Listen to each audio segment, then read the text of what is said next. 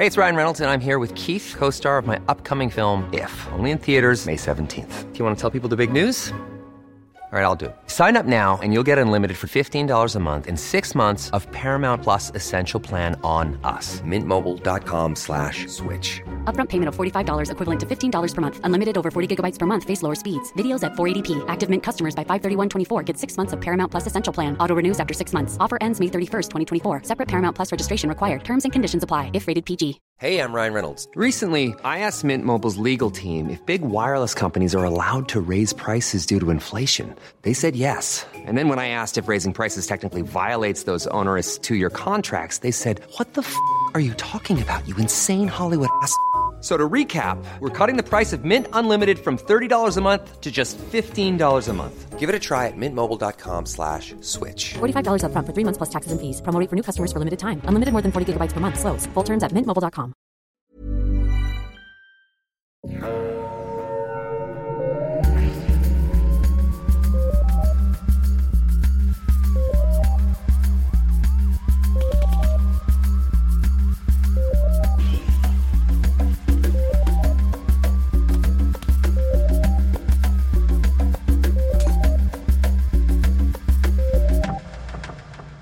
Bonjour tout le monde, bienvenue à Un peu de crime dans ton café, le podcast où on jase de crime en prenant un café entre amis. Je serai votre animatrice Audrey et je suis avec mon amie, ma partner, celle à qui je pense vraiment très souvent. Catherine, comment ça va? Allô, ça va mal parce qu'on a fini de parler du FLQ pour toujours, mais ça va bien parce que la vie continue. La vie continue et aujourd'hui tu as une nouvelle histoire de crime, un old-timey, si je ne m'abuse. Un old-timey de la rive sud, je retourne à mes premiers amours. Ah, et on retourne Mm. à la rive sud. Comment ça va la Mm. rive sud? Qu'est-ce qui se passe par chez vous? Y a-t-il Eh, encore dans ce des renards? elle allait pas bien. Ah non, il y a pas de renard dans cette histoire-là, mais il y a d'autres histoires, par exemple, c'est le fun. Oh. Alors, Mm. Catherine, dis-moi, qu'est-ce que nous allons boire aujourd'hui pour accompagner ton histoire et tes grimaces? Aujourd'hui, on va boire du café décaféiné qui nous a été fourni par le Roasters Pack. Alors, on rappelle, le Roasters Pack, là, je vais le dire d'un- ton très agressif pour faire changement. Le Roasters Pack est un service d'abonnement de café. Vous pouvez choisir votre torréfaction de café, mais aussi votre mouture de café. Voulez-vous du café moulu ou du café pas moulu? Voulez-vous du café régulier ou du café torréfié foncé ou du café décaféiné? Tu veux? Le Roasters Pack vous offre toutes ces options et encore plus. Et moi, j'ai un abonnement décaféiné qui va se terminer bientôt parce que mon chum était tanné d'être fatigué tout le temps. Fait que là, on repasse au normal. Mais pour l'instant, je suis encore décaféiné, ça va bien. Puis là, aujourd'hui, je vous présente mon coup de cœur dans ma dernière batch. C'était le ZZZ Decaf Zzz Decaf de The Library Specialty Coffee, qui est un torréfacteur qui vient de Toronto, en Oh. Ontario. Il y a juste un Toronto. C'est en Ontario. On sait c'est où. Donc, c'est un café qui est un euh, single origin coffee. Donc, c'est le café, il vient tout de la même place. Il vient de la Colombie, de la région de Timana. Et c'est un café qui a été décaféiné au procédé d'eau suisse. Je sais pas c'est quoi, mais il paraît que c'est le meilleur procédé pour Mm. décaféiner du café. C'est Ça très sonne naturel. fancy en sioux, là. Ça sonne fancy en tabarnouche. C'est un café qui a des notes de mélasse. De mélasse. C'est ça? Je sais comment prononcer ce mot. La mélasse, le chocolat et les raisins. Oh! Mais- Mais Mm. les raisins, les raisins secs. Oh. Donc, c'est un café qui est un peu sucré. C'est un très bon café d'après-midi. Et moi, ce que j'appréciais, c'était qu'il était crémeux en bouche. Il avait vraiment une texture qui était incroyable. Une finale vraiment voluptueuse dans le fond de ma bouche quand que je l'avalais. Et je n'étais pas plus réveillée parce qu'il était décaféiné, mais j'étais néanmoins 100% satisfaite de mon expérience. Alors, je le, je le redis, c'est le ZZZ curiosité. décaf. ZZZ décaf. Parce que Puis on est au Canada ici, fait qu'on dit Z en anglais aussi, parce qu'on est comme les Britanniques. ZZZ décaf de The Library Specialty Coffee qui vient de Toronto. C'est le café que je vous recommande aujourd'hui. Miam. Alors... C'est fini. J'ai fini de parler pour tout le reste de l'épisode. Ah, après, on va juste se regarder dans les yeux. Oui. Alors, That's a tu- joke, Jerica! Yeah! Yeah! Alors, on va prendre notre petite couverture, notre petit café des cafes, et on va t'écouter, Catherine. De quoi tu nous parles aujourd'hui? Aujourd'hui, c'est le temps des vieux procès avec Yay! Catherine et Audrey. Yay! Alors, voici un vieux procès dont j'ai appris l'existence grâce à une auditrice, Chloé, qui faisait de la recherche dans les vieilles archives et a trouvé une liste dont je ne peux vous révéler la nature tout de suite parce que ça va gâcher le punch de mon histoire. Mais là, sur cette liste, il y avait une série de noms. Et il y avait un individu qui avait un nom que j'ai trouvé assez le fun. Puis je me suis dit, ah, me demande qu'est-ce qu'il a fait, ce gars-là. Et que j'ai commencé à faire des recherches pour euh, réaliser que malheureusement, personne n'a jamais rien écrit d'intéressant à propos de cet homme. Même s'il a un très beau nom. Maudit journaliste de l'époque. Maudit journaliste de l'époque, c'est ça. Donc, personne n'a jamais rien écrit d'intéressant à propos de cet homme qui a le beau nom de Stanislas Barrault. À part un quelconque dame qui a écrit tout le procès au complet et une dame de la Société d'histoire de la prairie qui a écrit un petit article sur euh, Stanislas Barrault. Alors, ce sont mes deux sources. Ce n'était rien pour me décourager parce que l'histoire que je vais vous raconter se déroule à la prairie, sur la Oh. rive sud. Et moi-même, j'ai grandi juste à côté de la prairie. C'est comme si ça aurait pu m'arriver, mais en fait, non, parce que ça s'est déroulé en 1865. Ça n'aurait pas pu m'arriver pantoute, c'était une petite blague. Mais c'est ça, même s'il y avait très peu de sources. Écoute, une fois que j'étais lancée là-dedans, là, j'en ai fait ma, ma vendetta personnelle. J'allais finir par écrire le maudit cas de Stanislas Barrault. Et, je peux vous annoncer, chers auditeurs et auditrices, Rien ne peut l'arrêter. Alors, je peux vous dire, chers auditeurs, chères auditrices, que j'ai commencé à faire des recherches sur ce cas en avril. Et là, on est en septembre. Elle me tease depuis tout ce temps-là, mesdames et messieurs.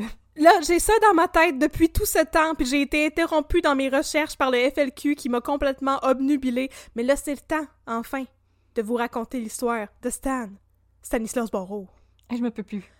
Nous Let's allons go. donc remonter dans la machine, nous allons monter dans la machine à voyager dans le temps pour remonter dans le temps et aller en 1865 et en apprendre un petit peu plus sur euh, Stanislas Barrault qui était surnommé, selon, c'est le, c'est le sous-titre de son procès, le meurtrier, l'incendiaire et le voleur. Tous ces titres-là juste pour lui? Juste pour lui! Juste pour lui. Écoute, Hey! High Alors, êtes-vous- achiever. êtes-vous prête et prêt à mettre un petit peu de Stanislas Barrault dans votre café? Yes, sir! Je t'écoute. Je t'écoute, mon chum. OK. Alors, j'ai euh, adopté une, euh, une formule différente pour vous raconter cette histoire. On va faire des allers-retours à partir du procès. Donc, on est au procès et on va faire On des, va avoir des flashbacks et flashbacks. découvrir avec des, des flashbacks, des analepses, qu'est-ce qui est arrivé. Donc, notre histoire commence au procès d'un individu nommé Stanislas Barrault. Nous sommes le 28 septembre 1865 à la Cour de Montréal et une foule est amassée à la cour ce jour-là pour voir ce cher Stanislas Barrault comparaître devant le juge et le jury pour le premier jour de son procès. Fait que là, on se met dans le mood de l'époque, on porte des corsets, puis des petits chapeaux, puis les femmes se font regarder de travers parce que c'est des femmes, puis tout le monde est très, très, très caucasien. Et les hommes ont des moustaches. Oh! Et des monocles Oh, et des monocles, c'est vrai. ont fume en Il faut- dedans. Peut-être une canne aussi, et un Oh, cigare. So fancy. Pour vous mettre un peu plus dans le mood, voici un extrait du procès qui a été écrit par une personne quelconque et publié par les éditions J.N. Duquette et compagnie. Donc, c'est pas le texte du procès n'était pas signé, ce que j'ai pas compris. Mais je vais Ah. vous citer quand même tout au long de cet épisode. Donc, voici une description de la cour, selon ce quelconque qui dame. Je sais pas si vous allez l'aimer, mais en tout cas, moi, je l'aime pas tant que ça. Je cite. Barreau est à la barre, et pour la première fois que nous le voyons, nous sommes frappés de sa physionomie. Barreau est front à la bas. barre. Barreau est à la barre. C'est même, pas une... même pas une joke, il fait juste mal écrire. Son front bas est couvert d'une épaisse chevelure, son nez fin et un peu relevé, sa petite moustache dont les bouts relevés forment une barre horizontale en forme de chaloupe de régate, sa bouche petite, ses lèvres collées une contre l'autre, laissant projeter sa lèvre inférieure. Son teint réjoui et un peu marqueté de taches rouges forment un, ensemble que deux petits yeux noirs très vifs animent et rendent intéressant. Il a, il a dit que sa moustache est en forme de bateau. De chaloupe de régate. Wow! Oh, wow! Ah, euh, ah, Il y a beaucoup de, des photos de, ce que vous pensez que descriptions- ça a de l'air. Il y a beaucoup de descriptions colorées dans cette histoire-là, vous allez voir ça. Fait Ah. que là, malgré son air de chérubin à la lèvre inférieure proéminente, Barreau est à la cour pour une histoire sordide, atroce, violente à l'excès. Un double meurtre. Un double meurtre et un incendie criminel. Hey, il y a- il y, a eu une fin de semaine pas mal occupée. Voudrais-tu deviner... Voudrais-tu deviner quel âge il a, Stanislas Barreau? Effectivement, c'était une fin de semaine occupée, puis ça s'est passé un dimanche. Ah! Voudrais-tu ben, deviner son âge? bien sûr. Ben, à l'époque, on vivait pas très vieux. Avec sa Alors- moustache, puis son toupette, puis ça, ça, que- aussi. 21. T'es proche. Ah! malgré son nom de vieux monsieur, il me semble Stanislas Barrault, c'est pas super euh, hip Mais and cool, toutes les euh, Francine, Monique et euh, Gisèle de ce Ouais. monde ont déjà eu 18 ans. ont été jeunes un jour. Et belles. Écoute, Vous étiez belles, mesdames. Vous l'êtes encore. Vous l'êtes encore. ben oui. Alors Stanislas, il n'a que 23 ans. J'ai- j'étais presque! T'étais vraiment proche. Close but no cookie. L'avocat de la couronne se nomme Maître Ramsey. Celui de la défense se nomme Maître Clark. Et les deux sont des spécialistes du niaisage. Et là, ils niaisent pendant très longtemps par rapport à l'assermentation des jurés. Parce que le maître Ramsey, l'avocat de la couronne, veut avoir un jury francophone et Clark veut un jury mixte, francophone et anglophone, parce qu'il parle juste anglais. Là, il y a des femmes en arrière qui sont comme non, peut-être c'est le jury, puis ils sont comme oh my god, fuck off! Oh my god, va-t'en! Qui t'a laissé rentrer dans la Annoying. pièce? Va me préparer Ah, des. Fait que finalement, c'est le maître Ramsey qui gagne et euh, ben fuck la mixité et les anglophones, ça va être un jury juste francophone pour Stanislas hé, qui était un Le. FLQ qui dit yes! Yes! Le procès peut enfin débuter après ces quelques pages de tatouinage. Alors, maître Ramsey commence par mettre la table. Pourquoi est-ce qu'on est là? Eh bien, voici l'histoire selon l'avocat de la couronne. Le 27 mai 1865, Stanislas Barrault a quitté Montréal pour se rendre dans le comté de la Prairie. Yeah! Il s'en allait. Yeah! Il s'en allait à la chasse, qu'il a dit, et passerait la nuit, on ne sait où. Le lendemain matin, c'était un dimanche. Tout le monde s'en allait à la messe, pendant que presque tout le monde était en train de communier avec le bon Dieu. Euh, Stanislas Barrault s'est pointé chez un certain monsieur Alexis Moquin. Stanislas Barrault avait vécu toute son enfance à la prairie et entre l'âge de 13 et 17 ans, il avait été un homme engagé sur la ferme d'Alexis Moquin. On aurait dit que Stanislas s'en allait rendre visite à son vieux chum, tu sais. Ton ancien boss, hey! Son ancien boss, hey! Sauf que son ancien boss n'est pas là. En effet, en ce beau dimanche, Alexis Moquin, sa femme Lucie, son fils Casimir et la femme de son fils étaient tous partis à la Casimir? Casimir. Donc Alexis, c'est le plus vieux de la gang, même s'il a un nom plus jeune selon nos standards d'aujourd'hui. Et il y avait son fils Casimir.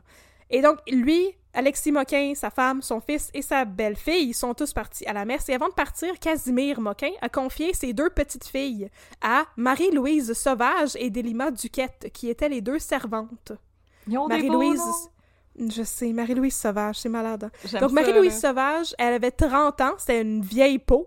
Yeah. Et Delima Duquette, c'était une petite jeunesse de 14 ans. Oh! Oh! Alors, euh, Casimir part à la, à la messe et confie ses deux petites filles à, aux servantes de la maison. Bon. Alors, euh, tout random, s'est pointé Stanislas Barrault.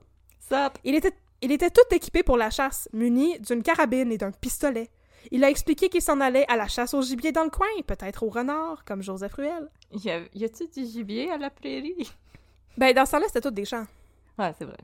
Candiac, ça existait pas.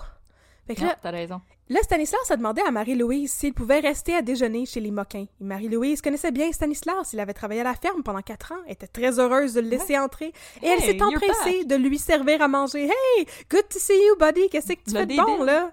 Ça fait cinq ans que t'es parti. Qu'est-ce que t'as fait de bon?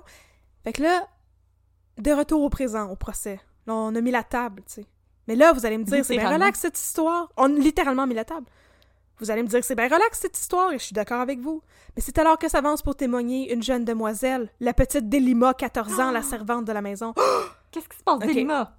Voici la description qu'en fait le individu qui a écrit le procès. C'est une jolie enfant de 14 ans, ayant de grands yeux bruns, portant un petit chapeau de feutre fait en forme de bonnet écossais, plus Oh. large que haut cependant. Oh!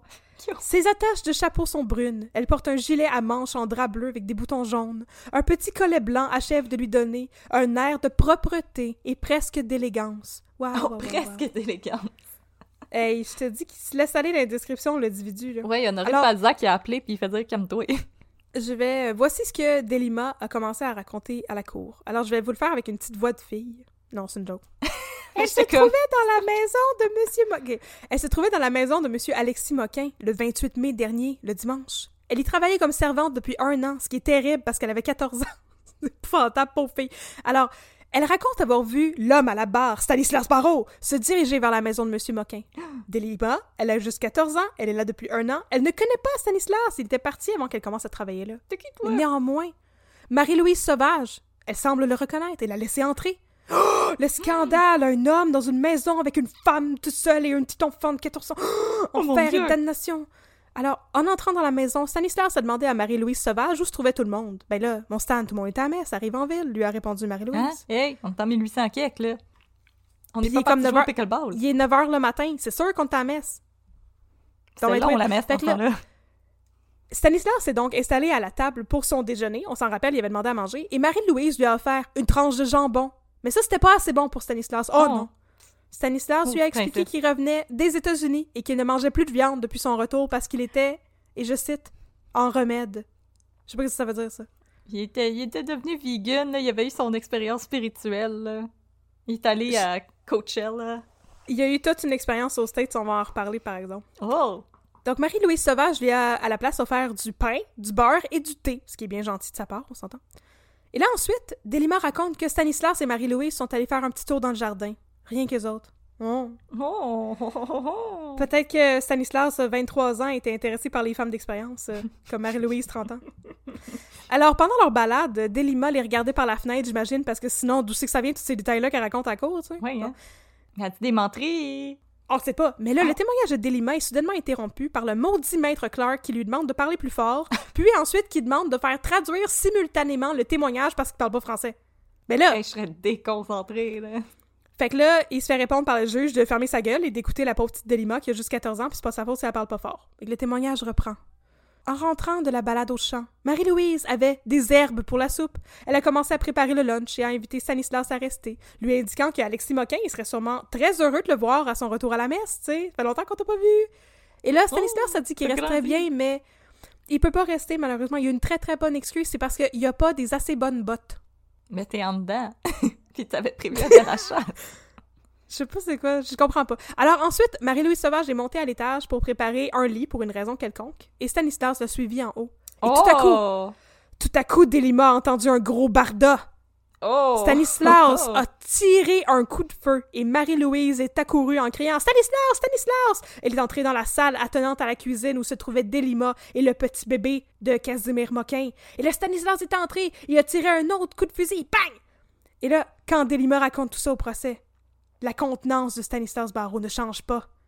Il la regarde avec une expression impassible. Il a du sang-froid, cet homme. Ce tueur. Il a Un des tueur nerfs si. Alors Delima reprend son témoignage. Il était environ 10 heures du matin à ce moment-là. Stanislas tirait comme un fou furieux avec sa carabine. Delima est allé se cacher en dessous d'une table. Par la suite, on a retrouvé des balles.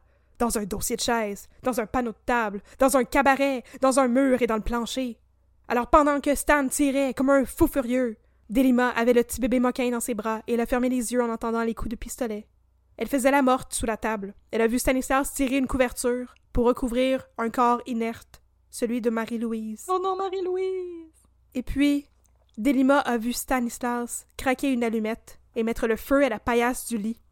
Il est sorti ensuite de la pièce et a fermé une porte derrière lui, s'aventurant probablement plus loin dans la maison. Delima était pétrifiée. Elle a attendu quinze minutes puis s'est relevée, appelant Marie-Louise. Louise Sauvage! Louise Sauvage! Je sais pas pourquoi qu'elle appelait pas Marie, mais c'est pas grave. Mais là, Marie-Louise, elle répondait pas. Delima est entrée dans la chambre et elle a vu Marie-Louise par terre immobile. Elle était morte. Elle a aussi vu Justine Moquin, la fille de Casimir Moquin, l'autre fille, qui était elle aussi décédée. Alors Delima s'est sauvée par la porte en arrière, laissant la porte grande ouverte en sortant. Elle traînait toujours le bébé de Casimir Moquin dans ses bras et s'est réfugiée chez un voisin, Damas Sorel. Delima, Damas. ter- Damas. Delima termine son témoignage en décrivant ce que portait Stanislas Barreau ce jour-là. Attendez! Vous allez voir, c'est un beau portrait. Il Oh. portait une paire de pantalons à carreaux noirs et verts, une veste noire et un chapeau noir avec un petit ruban autour. Hey, c'était beau. C'était un monsieur pas mal stylé, là. Et c'est ici que se termine le témoignage de Delima. Au grand bonheur de M. Clark qui comprenait rien parce qu'il parlait pas français puis il était pas capable d'écouter comme du bon. Speaking English! Puis là, tout à coup, là, l'individu qui écrit le procès, il change d'idée. Puis il dit que Stanislas Barreau, il avait l'air troublé pendant l'histoire de la tentative d'incendie. Pas pendant l'histoire de meurtre, mais l'histoire de la tentative d'incendie. Puis il est redevenu calme. Hey, il donne des bons détails, pareil, le journaliste. Hey, alors ensuite arrive... ce monsieur-là, là. Écoute, alors ensuite arrive le grand connétable Bissonnette, Oh, qui est le meilleur titre au monde. Patrick Bissonnette. Le grand connétable Patrick Bissonnette arrive et il est assermenté et présente au jury des pièces à conviction. Une paire de pantalons avec des carreaux noirs et verts, une veste noire et un chapeau noir avec un petit ruban sur le dos. Il les a obtenus lors de l'arrestation de Stanislas Barreau. Ses vêtements sont, prés- sont présentés au jury et ils, ils correspondent à la description qu'en a faite la petite Delima. Coïncidence? OMG! Je ne pense pas. Je ne pense pas. Par la suite, un homme du nom de Guillaume Guibault est assermenté. C'est cute. Je sais. Il raconte que, suite à la fuite de Delima, tous les hommes du voisinage ont été appelés pour aller éteindre l'incendie chez les Moquins. Pendant ce temps-là, Guillaume Guibault, il est allé dans le bois avec des soldats pour chercher Stanislas Barreau. Dans la forêt, il a trouvé une boîte de cire à moustache et 19 balles.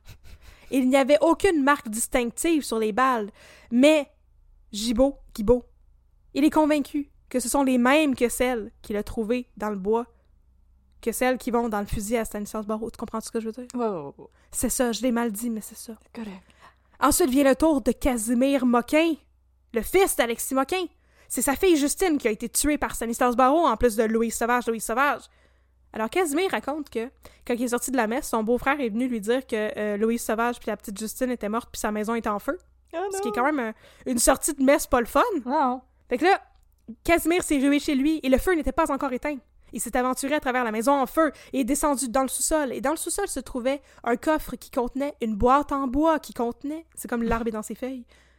Donc, il y avait un coffre avec une boîte qui contenait de l'argent et quelques copies de testament. Et le coffre avait été défoncé et la boîte à l'intérieur avait été dérobée. Oh non, ça c'est soif.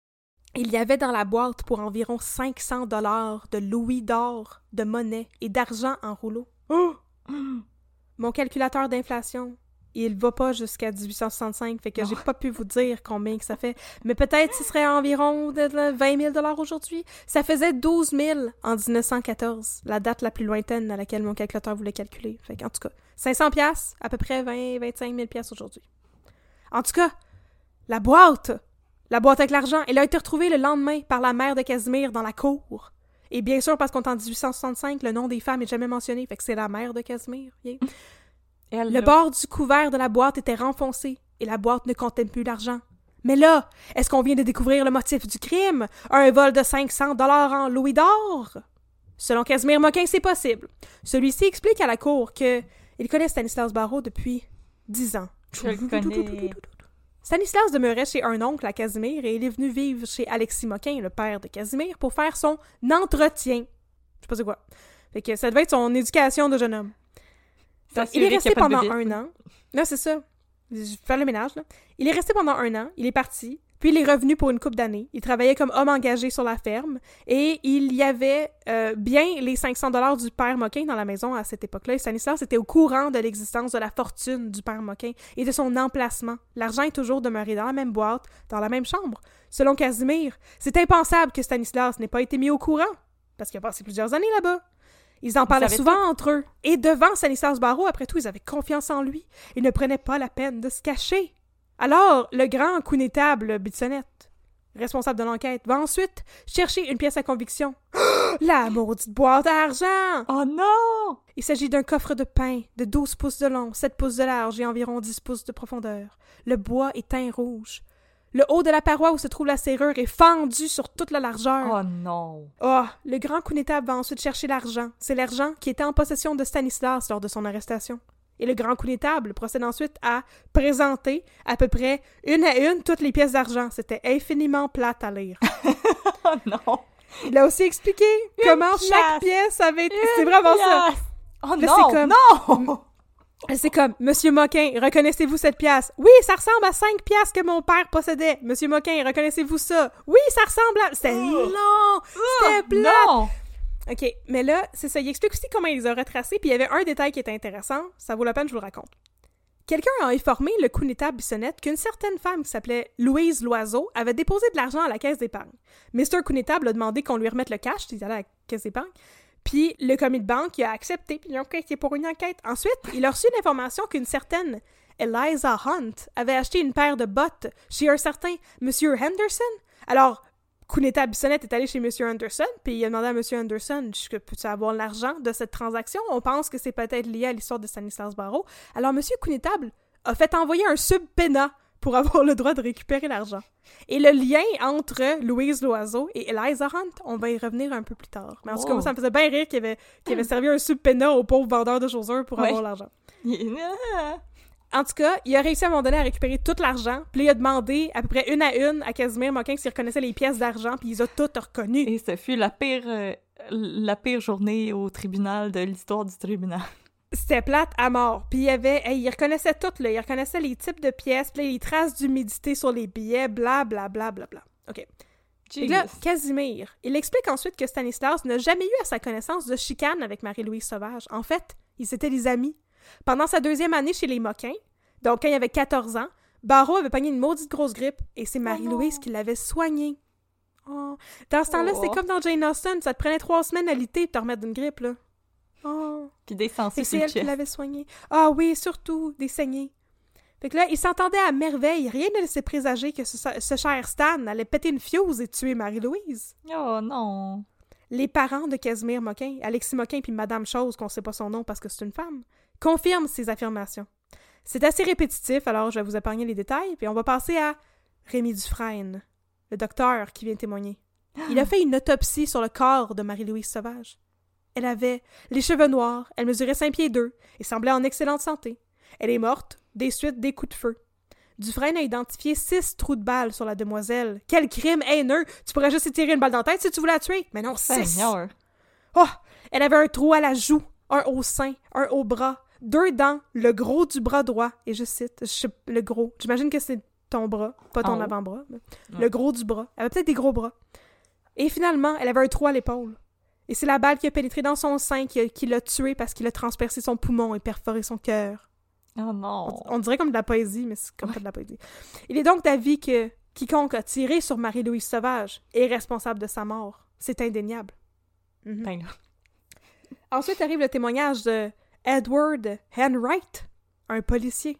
Le lendemain des meurtres, Edward Henwright est allé à la prairie avec le chef de police du coin pour commencer à interroger les habitants de la prairie. Stanislas était encore en cavale à ce moment-là. Alors, il a entendu dire, Edward Henwright, qu'un des habitants de la prairie s'était fait voler son canot. Hmm. Je l'ai caché dans ma moustache. Ça Dans ma moustache en forme de frégate. Alors, euh, il, c'était une histoire euh, que l'agent Enright avait envie d'élucider. Alors, il a tout de suite enlisté le pauvre bonhomme qui s'était fait voler son canot. Et ils ont embarqué dans un autre canot, puis ils ont ramé de la prairie jusqu'à l'île aux Hérons, qui est une île qui se situe dans les rapides de la Chine, à l'ouest de l'île des Sœurs. What? Mais apparemment, c'était comme l'île la plus proche quand ils traversaient. Ok. Fait Hey, it's Ryan Reynolds, and I'm here with Keith, co star of my upcoming film, If, only in theaters, May 17th. Do you want to tell people the big news? All right, I'll do it. Sign up now and you'll get unlimited for $15 a month and six months of Paramount Plus Essential Plan on us. Mintmobile.com slash switch. Upfront payment of $45 equivalent to $15 per month. Unlimited over 40 gigabytes per month. Face lower speeds. Videos at 480p. Active Mint customers by 531.24 get six months of Paramount Plus Essential Plan. Auto renews after six months. Offer ends May 31st, 2024. Separate Paramount Plus registration required. Terms and conditions apply if rated PG. Le brave policier et le pauvre monsieur se sont rendus là pour voir si le canot dérobé et le dérobeur s'y trouvaient. En vain. Ils ont ensuite ramé jusqu'à Montréal et ont commencé à suivre le rivage jusqu'au pont. Et là, si j'ai bien compris, puisqu'on est en 1865, ça doit être le pont Victoria, qui, dans ce temps-là, s'appelait le pont du Grand Tronc. Big Trunk. Oh! Oh! Mais cute! J'espère que c'est comme un gros tronc qu'on avait juste déposé de la rive sud jusqu'à Montréal. Mais On en espérait qu'il vantait pas trop. saviez-vous que c'était dans le temps? Le pont ferroviaire le plus long jamais construit et que le pont Victoria était considéré pour cette raison comme la huitième merveille du monde. Oh, Vous dans pouvez ta pas dire que j'ai pas fait de recherche. Oh. Fait que c'est ça. Hey, on en apprend des affaires, c'est éducatif, notre affaire. Fait que là, en tout cas, près du pont Victoria du Grand Trunk, ils ont spoté un canot! Fait que là, le pauvre habitant de la prairie a tout de suite dit Oui, c'est mon canot! Puis là, il y avait deux petits jeunes qui étaient en train de jouer avec le canot. T'es comme. Hey, get off my lawn! Fait que là, le policier leur a demandé ce qu'ils faisaient avec le canot, ce à quoi les enfants ont répondu que c'était pas de ses affaires. C'est ça que ça disait dans le procès. C'est pas de vos affaires, ça! Oh, Fait que là, ça date pas finalement- d'hier que c'était impertinent des petits avant. Hey, non, c'est ça. C'est comme le les enfants dans l'histoire de. Mary Gallagher. Ouais, marche cheval! ok? T'es qui, toi? C'est notre canot! Cocu, cocu.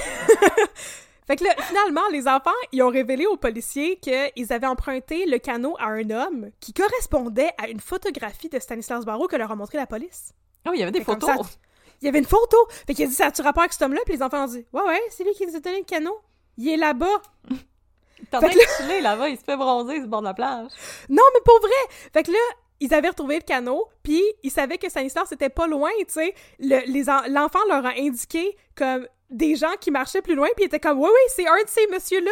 Puis là, ils ont vu, le policier a vu un homme passer par une brèche dans la clôture près de- du pont du Grand Trunk et disparaître. Fait que là, le policier a dit aux enfants de pas s'approcher de l'homme s'il le voyait, puis il s'était lancé à sa poursuite. Il est Ah, dangereux. ah, ah. Là, on Fait que- sait pas si l'autre a pu revoir son canot ou si les enfants étaient comme Non, c'est nous, Ah, on l'a trouvé maintenant. Fait que là, il y a un des, des garçons qui a accompagné le policier pour aller regarder dans le trou de clôture, tu sais. Puis l'homme était plus là, mais ils ont repéré un sac d'argent au sol. Avec un gros Fait signe là, de pièce dessus. Ce lot, ce lot faisait partie de tout l'argent qui a été identifié par notre gentil Casimir Moquin tantôt. Oh my god. Fin de témoignage Edward Enright, c'est la fin de ça. Ah, il a, il a Sa juste arrêté là. Ah, ça, well, il est parti. Bye. Ben finalement, je l'ai pas trouvé, il est passé dans le trou de la Ah, clôture puis je finis je, de je bain. cours pas, moi j'ai même pas de running shoe. Fuck off. Ah, en tout cas, je suis fatiguée, là. Fait que là, ensuite, une jeune femme du nom de Isabelle William vient témoigner. Oh. Le individu quelconque qui a rédigé cet ouvrage fait ce propos, ce commentaire à propos d'elle, pardon. C'est une fort jolie personne, et qui ne porte pas d'une manière très évidente, à première vue surtout, les marques distinctives des femmes de sa triste position. Veux-tu deviner de quelle triste position on parle ici? Oh, moi je pense que c'était une femme de mauvaise vie. Une femme de Absolument! désordre. Une femme avec, qui aurait eu des problèmes avec Pax Plante. Oui, donc euh, exactement, il est en train de dire qu'elle ne, marque, elle ne porte pas les marques distinctives des prostituées, whatever that means, maudit sexiste. C'est épouvantable, les, les commentaires du... À Ah, partir d'ici, les commentaires du, du commentateur, là, de l'écrivain, ils sont épouvantables. Donc, je vous assure que c'est ça. on- je mets un trigger warning pour le sexisme parce que ça volera pas haut pour la suite. Donc, Isabelle William vient expliquer ce qui suit. Aux alentours du 30 mai, Stanislas Barreau est venu passer la nuit à la maison où elle restait, sur la rue Nicolas-Tolentin, qui est probablement la rue Saint-Nicolas aujourd'hui, c'est plus une rue qui existe. Elle ne lui a pas vu d'argent, mais elle a pris un verre avec lui. Et là, je cite l'auteur du livre du procès qui écrit Elle regarde Barreau, dit qu'elle le reconnaît, le regard se rencontre, et une très légère expression de bienveillance se voit sur les visages du témoin et de l'accusé. Oh, de la romance. Ah, oh. Ensuite, une autre femme de mauvaise vie, une autre prostituée, Élise Champagne, vient témoigner. Et elle est écrite en ces termes. Elle mastique délicatement, si c'est possible, de la gomme. C'est une brune, très passable, et mise proprement et avec élégance. Très passable! Cibolac! Hey, fuck Hey, c'était dur de pas the pogner les shoe. nerfs, là. Bon, donc elle était très passable, Elle était pas trop la laide, là, mais j'aurais pas Mm. touché. Elle était pas vraiment très belle non plus. Fait que, elle témoigne qu'elle demeurait à la fin mai à la même maison qu'Isabelle William. Et l'établissement était dirigé par une certaine Louise Loiseau, la madame qui avait fait un dépôt à la caisse d'épargne. God! Et Élise Champagne a dit aussi que Stanislas Barreau avait passé la nuit dans cet établissement avec une certaine Eliza Hunt, la Oh. madame qui s'achetait des bottes. Oh, C'est non! pour- C'est pour ça. Il y avait de l'argent. Ensuite, euh, un dude du nom de Norbert Sénécal, qui a un très bon nom, vient raconter qu'il a trouvé un gun sur le bord de l'eau à la prairie. Le gun avait l'air d'avoir passé ben du temps dans un milieu humide, dans la swamp du bord de l'eau. Un employé d'un armurier vient ensuite témoigner comme quoi il a vendu ce même gun à Stanislas Barreau le 21 ou 22 mai, soit quelques jours avant les meurtres. C'est la même marque et le même modèle. Il en est persuadé, c'est le même gun. Il dit que Stanislas lui a demandé de produire un moule pour les balles de ce revolver, ce que je comprends pas trop pourquoi il a demandé ça. Et là, ensuite, Stanislas est venu lui demander de réparer un revolver, un autre gun, le 27 mai au matin, fait que la veille des meurtres. Il y en a partout des fusils. Il y en a partout des fusils. Et là, l'armurier s'en rappelle parce que Stanislas lui a conté toute une histoire pendant qu'il lui remettait le gun puis que le gars il travaillait à le remettre en état. Il Fait lui a dit qu'il avait eu ce... de- C'est une bonne histoire pour vrai. Fait qu'il a dit qu'il avait eu ce revolver qui est un Colt pendant qu'il se battait avec l'armée américaine. Et il avait capturé un drapeau confédéré et qu'il y avait 18 balles qui avaient traversé le drapeau alors que Stanislas se sauvait avec son trophée. Fait que c'est ça qu'il faisait Stan. On est en 1865, quand il était aux États-Unis, puis il a dit qu'il revenait des États-Unis puis qu'il était sur un remède, là. Ben, il avait peut-être contracté une maladie pendant qu'il se battait Oh. pour le Union Army! Vive Abraham Lincoln! Au moins, il se battait du bon bord. Au moins, il se battait du bon bord. En entendant ça, Stanislas avait l'air d'espérer que ce témoignage lui attire la clémence de la cour. Hein? Il fait une face. Ah! Hey, un drapeau confédéré, toi! Je suis du bon bord de l'histoire! Ah! OK. Ensuite, on a le chef de police de Kingston, en Ontario, qui vient témoigner. Oh! Le gars s'appelle Robert Shannon House. Oh! La maison de Shannon. Mais là, Kingston en Ontario.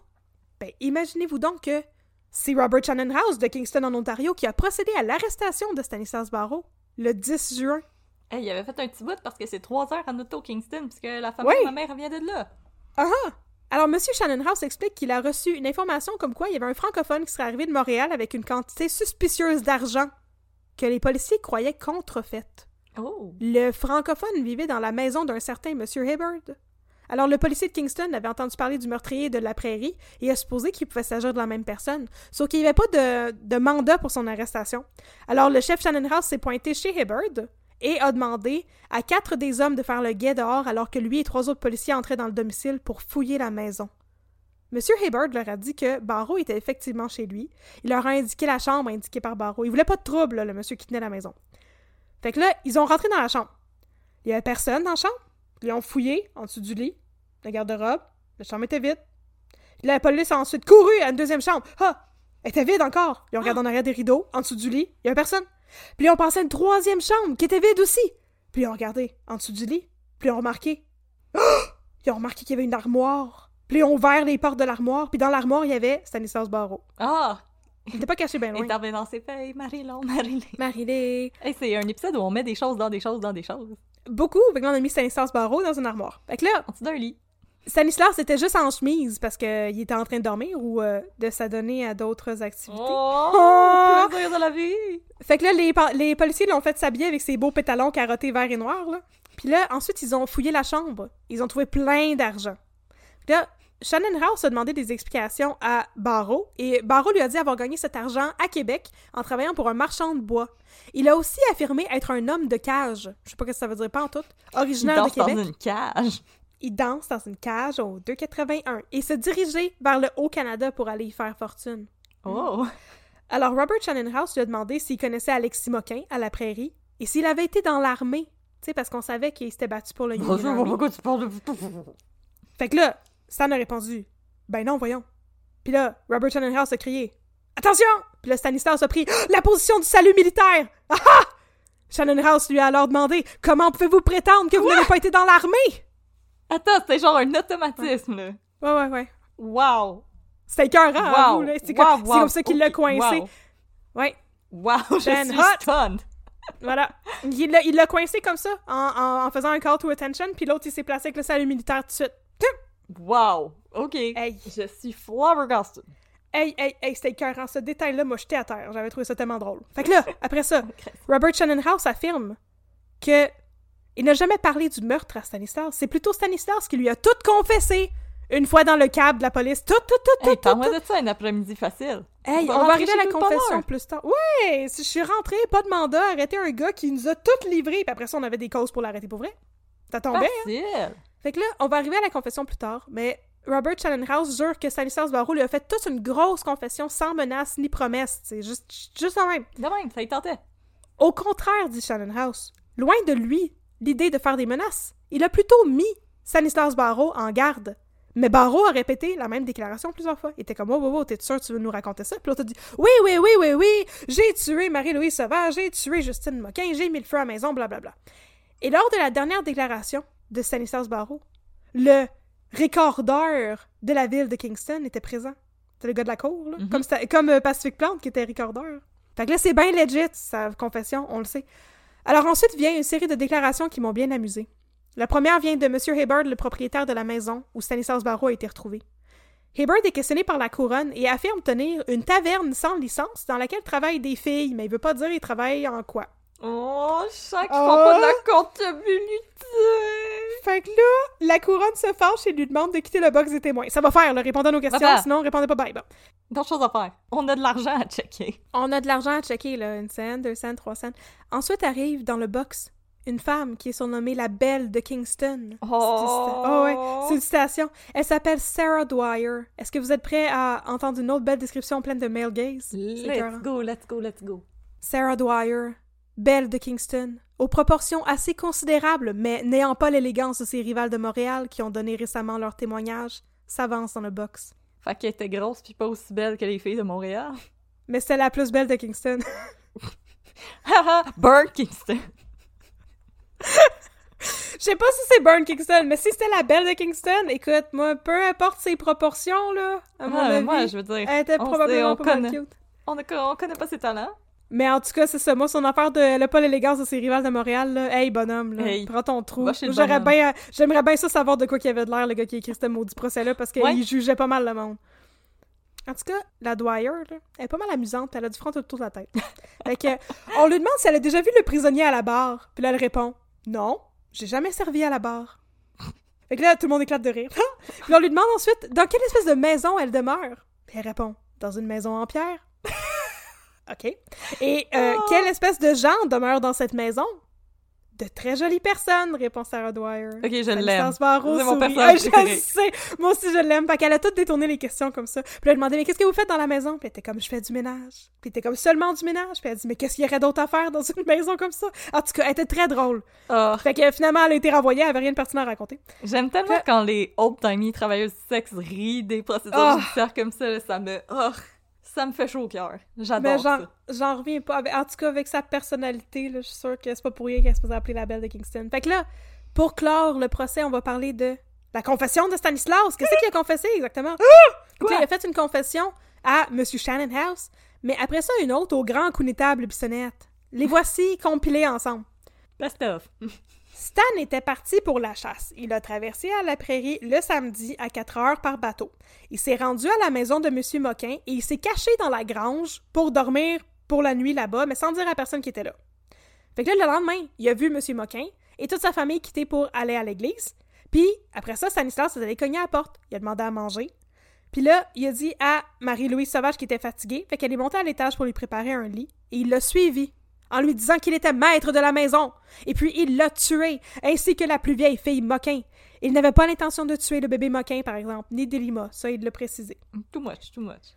Ensuite, il est allé à la chambre de M. Moquin pour défoncer le coffre et lui voler sa boîte de cash. Et il a ensuite mis le feu à la maison et s'est sauvé.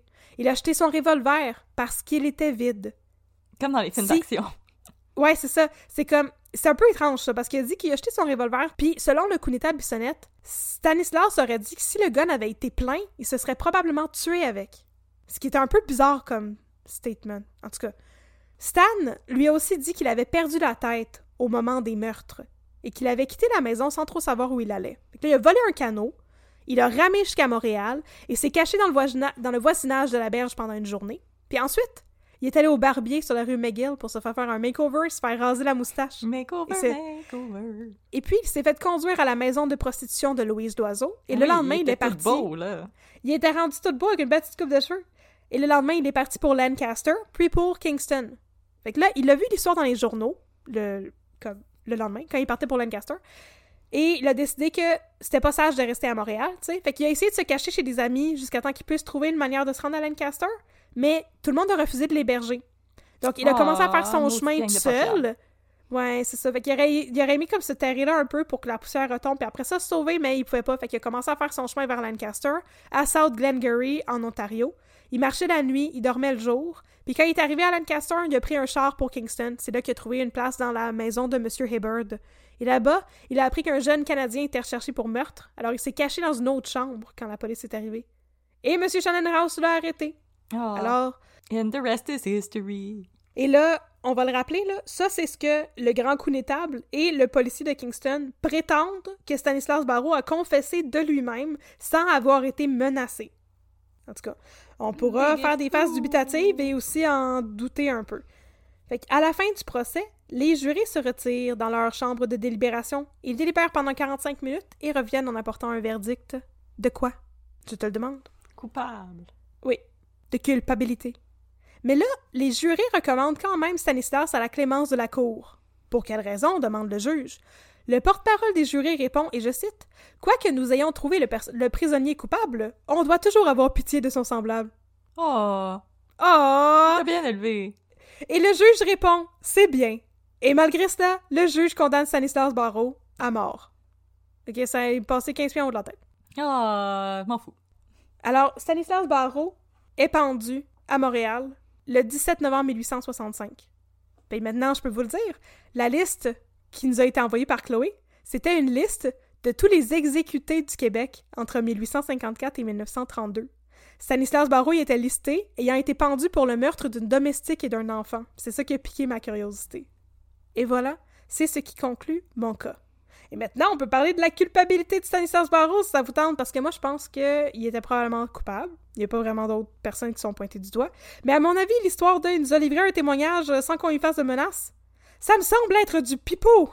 Ouais, moi aussi, je suis comme... Eh. En plus, dans ce temps-là, la brutalité policière, on n'en parlait pas vraiment, là, puis c'était comme... Non. C'est ça, je peux pas croire qu'il aurait tout livré ces informations-là sans se faire tapocher un petit peu par les policiers de Kingston. Ou se faire priver de nourriture, ou... euh, Ouais. Non, moi aussi, je, je suis un peu euh, dubitative. Mais merci pour cette histoire, euh, ce old-timey crime. C'était Hey, vraiment... je vous ai euh, enfin conté l'histoire de Stanislas Barrault! Hey, après m'avoir tease, c'est correct. Yeah! Je, suis, je suis maintenant satisfaite. Ça valait-tu la peine? Ouais. Oui, oui. oh, Cool. C'est excellent. Plein de rebondissements. moi, c'était les détails de est-ce que vous avez déjà été dans l'armée? Non, non, non, jamais. Attention! Puis il fait le salut militaire. J'étais comme, On ben voyons donc! On dirait d'une quelque chose dans une comédie, là. C'est... Mhm. Tout cas, moi, j'ai trouvé ça excellent. Et j'espère que vous aussi, à la maison, vous avez aimé ça. Laissez-nous savoir. Un peu de crime à gmail.com. Vous pouvez aussi nous écrire d'autres suggestions de crimes ou de café. Et sinon, on vous encourage à nous suivre sur euh, les réseaux sociaux. Nous sommes sur Facebook, at un peu de crime, sur Instagram, at un peu de crime dans ton café. Mhm. Nous avons aussi notre boutique Etsy où est-ce que vous pouvez vous procurer euh, du swag de Un peu de crime dans ton café. Alors, vous pouvez nous retrouver au etsy.ca baroblique shop baroblique un peu de crime. Mhm. Vous pouvez vous acheter des jolis gaminets, des jolies tasses et vous pouvez euh, aussi profiter de notre offre spéciale d'octobre où nous avons le t-shirt et la tasse de Paul Rose qui vous dit qu'on va l'avoir notre café. Ben, Yes, en tout cas, on n'aura peut-être pas eu notre pays, mais notre café, on va l'avoir pour vrai. où on l'a. Et sinon, on vous dit à la semaine prochaine. Et si ça vous intéresse, on vous encourage à rester avec nous pour une histoire de Babine et de District 31. Les deux minutes de Babine! Pou, pou, pou,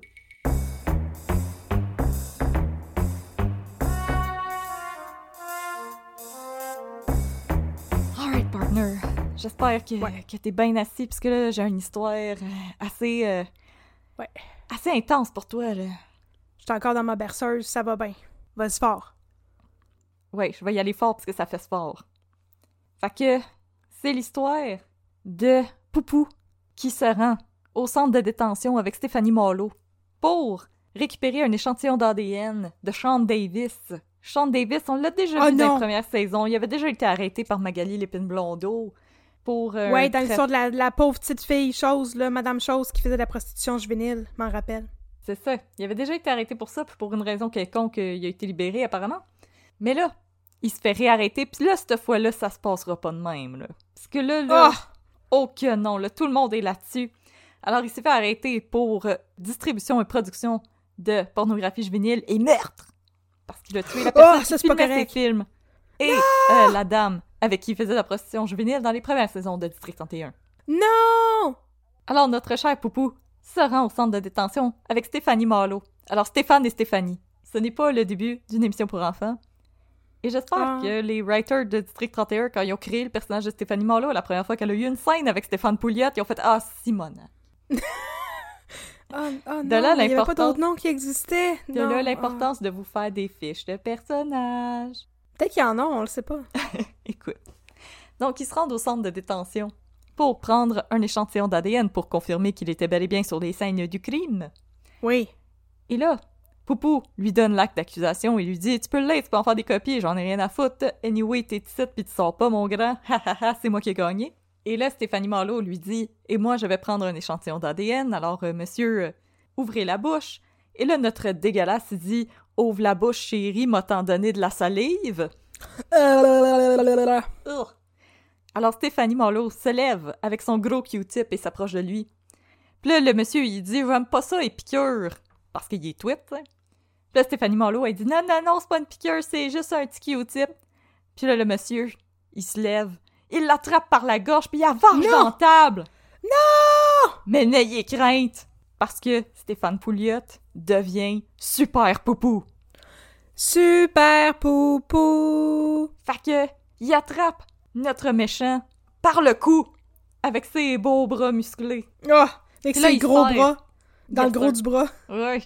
Puis là, il serre.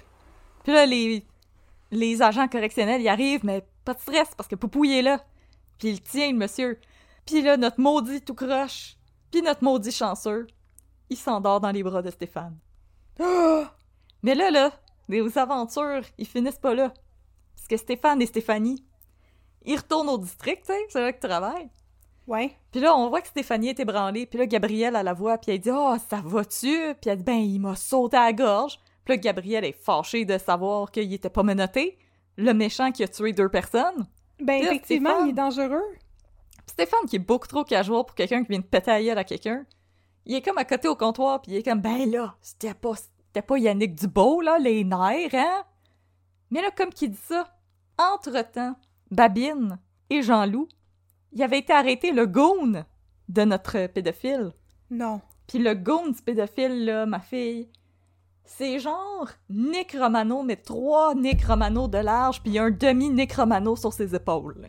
Oh non! Puis il est immense, le dude. Mhm. Fait que là, lui aussi, il s'est fait arrêter. Puis là, il est en train de se faire ramener en salle d'interro, mais ça brasse, là. Ça brasse. C'est comme les patrouilleurs, ça revole. Bruno, il revole. Patrick, il revole. Le perchiste, il revole. La maquilleuse, elle revole. Fabienne Larouche, elle revole. Non! Fait que là, Scripted Stéphane, stress! il entend des cris. Alors Stéphane Pouliot redevient super poupou. Oui. Fait qu'il part en courant, puis il descend l'escalier en courant. Puis là, quand Stéphane y arrive, oh là là, Patrick puis Bruno, ils se tassent pis sont comme « Ah ouais, Stéphane! Couche la terre! » Fait que là, Poupou y arrive. Puis il pogne notre maudit. Puis encore une fois, le maudit maudit tout croche. Il s'endort dans les bras de Stéphane Pouliot.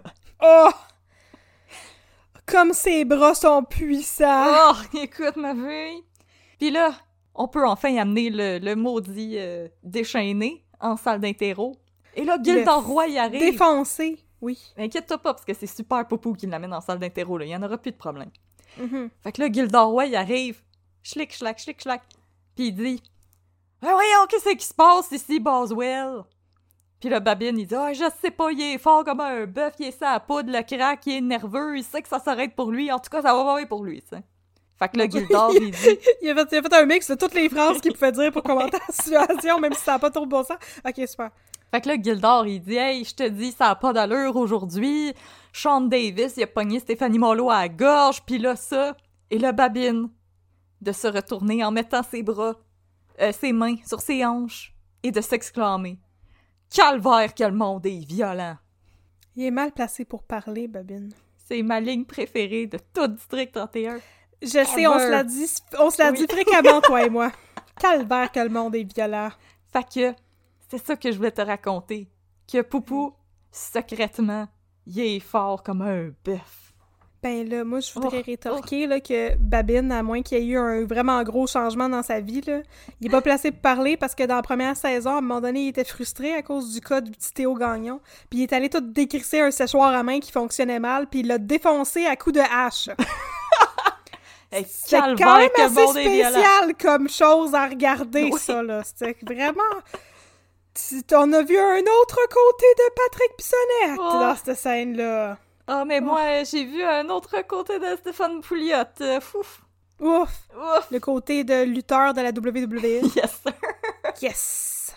Hey, en tout cas, merci mon chum de m'avoir raconté ça, là. Ben oui, parce que maintenant, tu vas arrêter de voler le lunch à Poupou, là.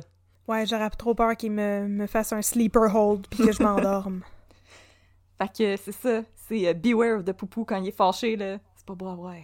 Ouais, c'est le genre de gars que tu vas avoir dans ton coin, ça. Pas qu'il joue contre toi. Dans ton coin. Puis dans ton lit. Oh! Les Oh! deux! Ah! Hey. Merci beaucoup, mon chum. Ah, ça me fait plaisir, partner. Fait que jusqu'à la prochaine. 10-4. 14, mon chum.